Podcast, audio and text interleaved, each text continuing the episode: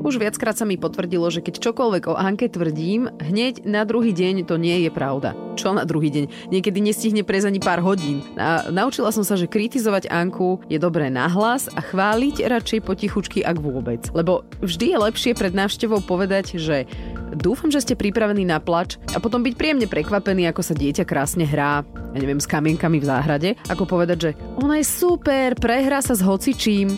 A potom hodinu trpieť pláč a pýtanie sa na ruky. Áno, keď si začne uvedomovať, určite ju chváliť budem, nech z nej nevyrastie nevyrovnaná osoba, ale zatiaľ som sa naučila byť obozretná.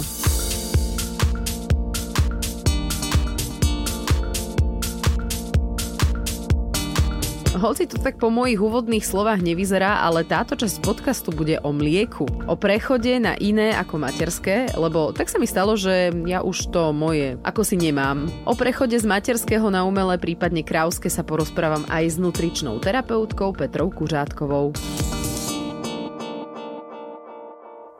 Tak aby som nadviazala na ten úvod. Asi pred mesiacom sme boli u kamarátky Barborky a ja som jej hovorila, ako Anka nechce ani za svet piť mlieko, iné ako moje. A že to moje už, mám pocit, úplne nie je. A Anka je taká nervózna nejaká, že som vyskúšala všelijaké značky, ale ona nič nechce. Všetko vyplúva, ešte si jej čistí jazyk rukou. No, hrozne smiešná bola pritom. Veď som o tom v podstate aj hovorila v nedávnom podcaste. Prechádzali sme sa vonku a tam som po prikočikovaní sa takto sťažovala. Prišli sme k ním domov. Barborka spravila Lenke do flašky Nutrilón.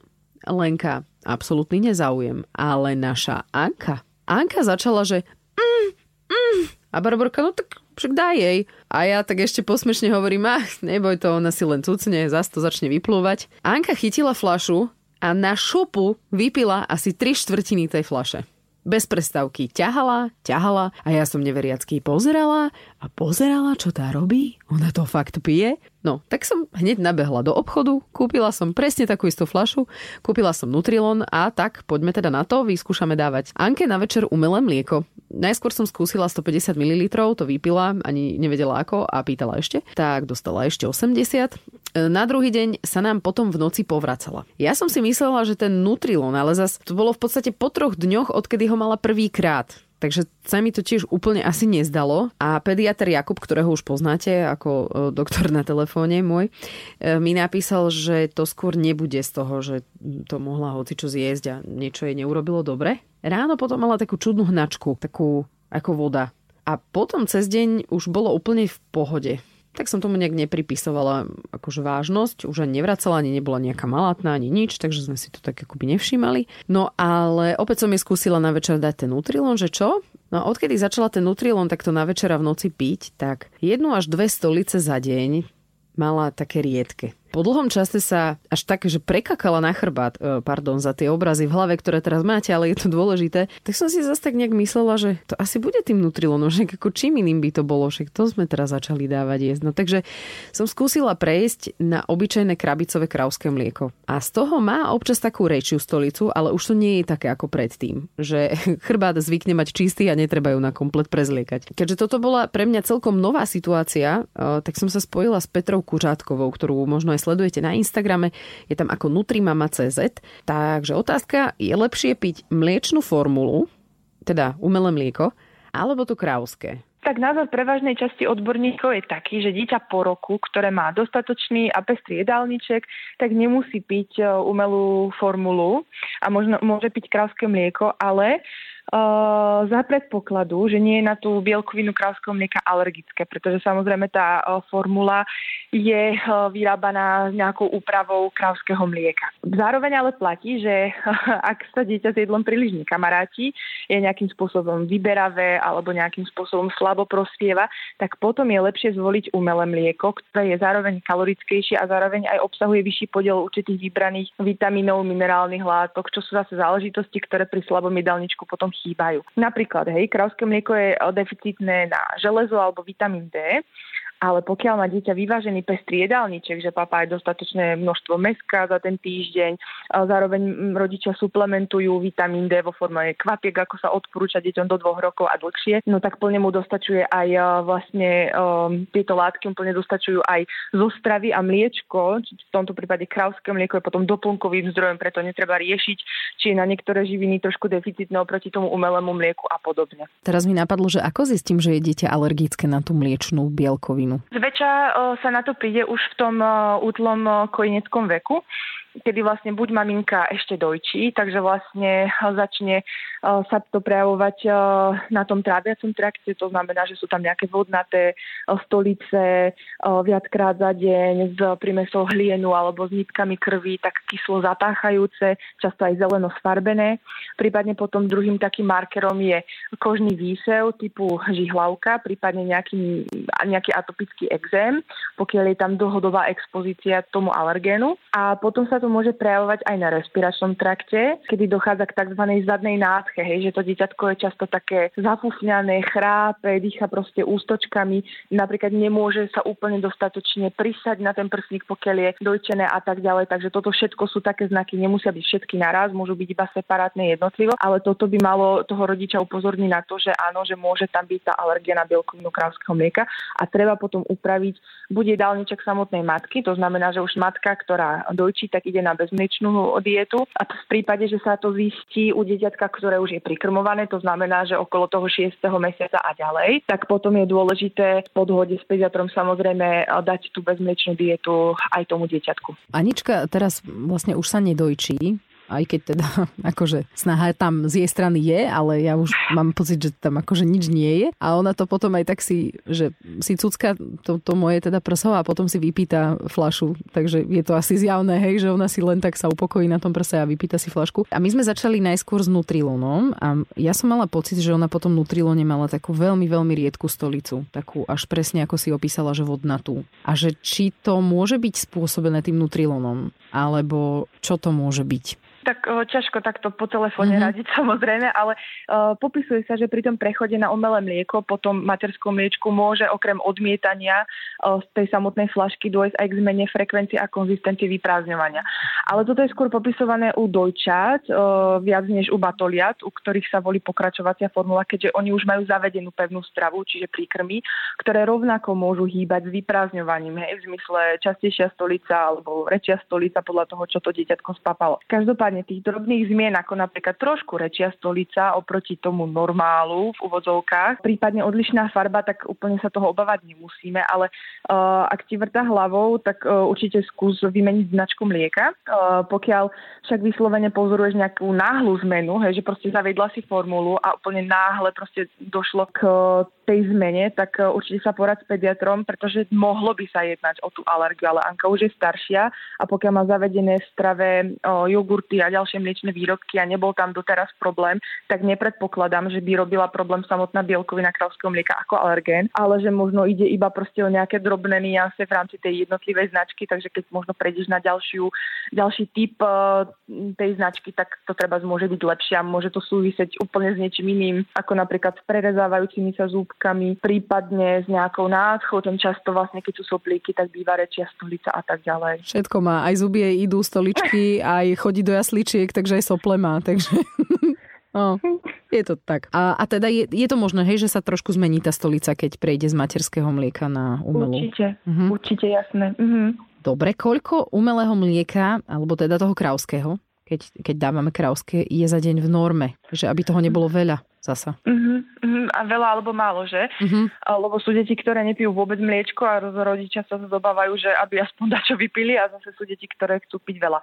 Áno, ono sa udáva v odbornej literatúre, že dieťa po roku by malo vypiť zhruba 330 ml mlieka, ale toto je proste strašne taký orientačný údaj, by som povedala, pretože my sa musíme riadiť primárne tým jedálničkom, pretože dieťatko po roku už je na tzv. Rodinej zmiešanej proste pestrej strave, nemusíme už úplne riešiť nejaké konkrétne živiny a tak ďalej, že skrátka to dieťatko už môže jedávať spolu s rodičmi, pokiaľ samozrejme tá rodina sa nestravuje príliš fast foodovo, alebo hej, vieme. Áno.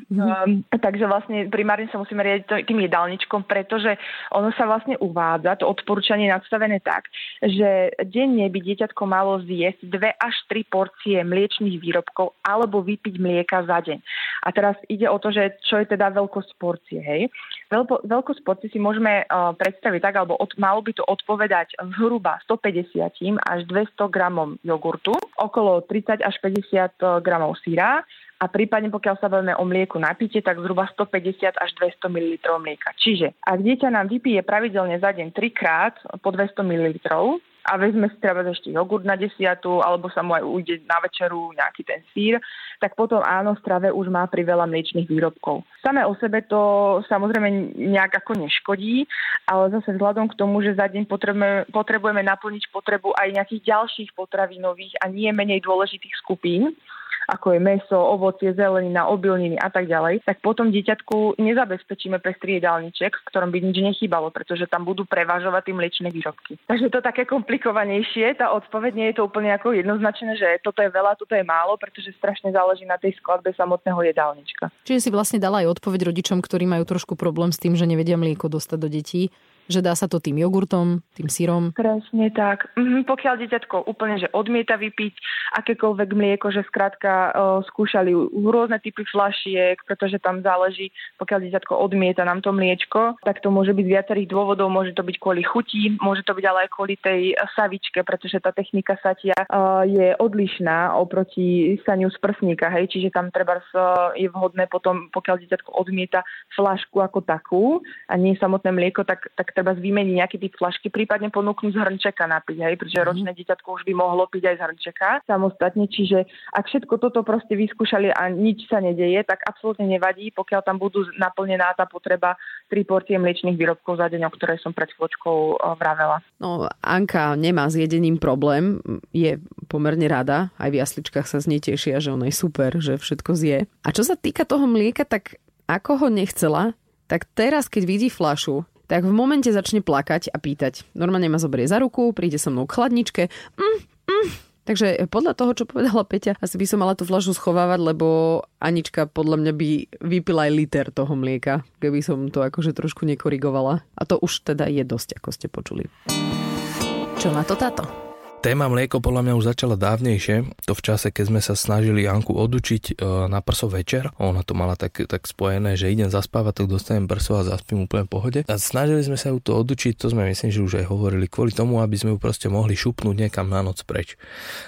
V podstate to je jedno babke, detkovi, aby proste nebol problém, aby nebola len naučená len na to prso, ale aby zaspala aj u cudzích, nelen doma, a my by sme mohli proste sa spakovať a ísť kam na víkend a nepočuť o nikom a o ničom. To je v podstate to, čo rodič chce po roku, že? Toto skúšanie akože nedopadalo úplne na úrodnú pôdu prvé týždne. Potom sme si uvedomili, že vlastne my tu nespíme, ty kokos, lebo ona proste 2 hodiny reve, ak chce to prso a my jej to nedáme. Aj tak Boh vie, či vôbec sa nám naskytne možnosť ju niekomu dať a akože v neposlednom rade, však keď ju už niekam dáme, no tak to už není náš problém, že ona tam reve, lebo nemá prso, však my sme preč. Tak sme to tak nejak akože, no prestali sme to robiť. No ale skúsili sme spraviť také, že tá Anička bola toho iniciátorom samozrejme, tak celú výchovu, teda respektíve mliekárskú výchovu nechávam na ňu, ale skúsila jej začať dávať také tie Nutrilóny a tieto také tie sypané mlieka a neviem čo, bože, blbosti. A akože vtedy som bol dosť hrdý na Anku, pretože to zásadne a priori odmietala. Pretože proste cítila, že to je nejaký, by som to nazval polotovar. No. A tu sa ukázalo, že to je tátová dcéra a proste odmieta všetky druhy polotovaru, čo teda mne sa veľmi páčilo, opakujem. Na druhej strane, myslím, že je krásne pozorovať už ako v takomto malom veku pôsobí na ňu vec ponuky a dopytu, pretože Taničkine telo prestalo pomaličky doplňať zásobáreň mlieka čerstvého, no a Anka si musela rozhodnúť, že či teda je viacej u nej to, že chce večer to mlieko, alebo či je viacej to, že chce mlieko čerstvé. No a keďže ona je žrút, takzvaný po rodičoch, tak v podstate asi je prestalo vadiť, že to mlieko dostane aj krabicové, takže tánička večer pekne do hrnčeka šupne 1,5% na 2 minútky na oheň, mlieko je teplúčke, Anička zobere fľašu, lúcha to jak pivo, teda rodičia pivo a vôbec jej to nevadí. Tanička vždycky spraví takú fľašku na noc, no ona si to samozrejme vypije už večer, to je jak keď proste dáš na výlet deťom na celý deň 10 a oni ju zožerú už v autobuse smerom tam, takže to je, presne to funguje aj s mliekom tu. A tým by som to asi aj ukončil, tam neviem či je vôbec... Ja mám o čom tu hovoriť ešte viacej, pretože hovorím, snažili sme sa ju odučiť, zistili sme, že je silnejšia ako my, tak sme jej začali šúpať polotovary, to nechcela, na čo sme boli hrdí, ale potom teda vec ponuky a dopytu zvíťazilo 1,5% krabicové, takže teraz to u nás vyzerá asi tak, že každej dvierka, čo otvoríš, tak tam je mlieko. A je to super, však aspoň si môžem aj ja zalať cereálie ráno. Áno, tak boli časy, keď sme všade, kde sa otvorili dvierka, mali pivo, ale tak život s príchodom dieťaťa sa mení. Uvidíme, koľko Anke vydrží to mlieko, zatiaľ si teda ľúbi vypiť a už to na nej v podstate začína byť aj vidno, lebo jej rastie pupek. Normálne, akože zatiaľ je to síce len ten pupek, ale ako je dosť viditeľný. No a to je od nás vlastne všetko. Keby ste chceli viac rád o stravovaní detí, tak nájdete si na Instagrame Nutrimama.cz. Petra Kuřátková tam má aj tipy, ako napríklad variť bezmliečne a rôzne iné vychytávky. A nás môžete sledovať na Instagrame Triešva Mama Podcast. A všetky ostatné podcasty nájdete na všetkých digitálnych platformách aj na Podmas.sk.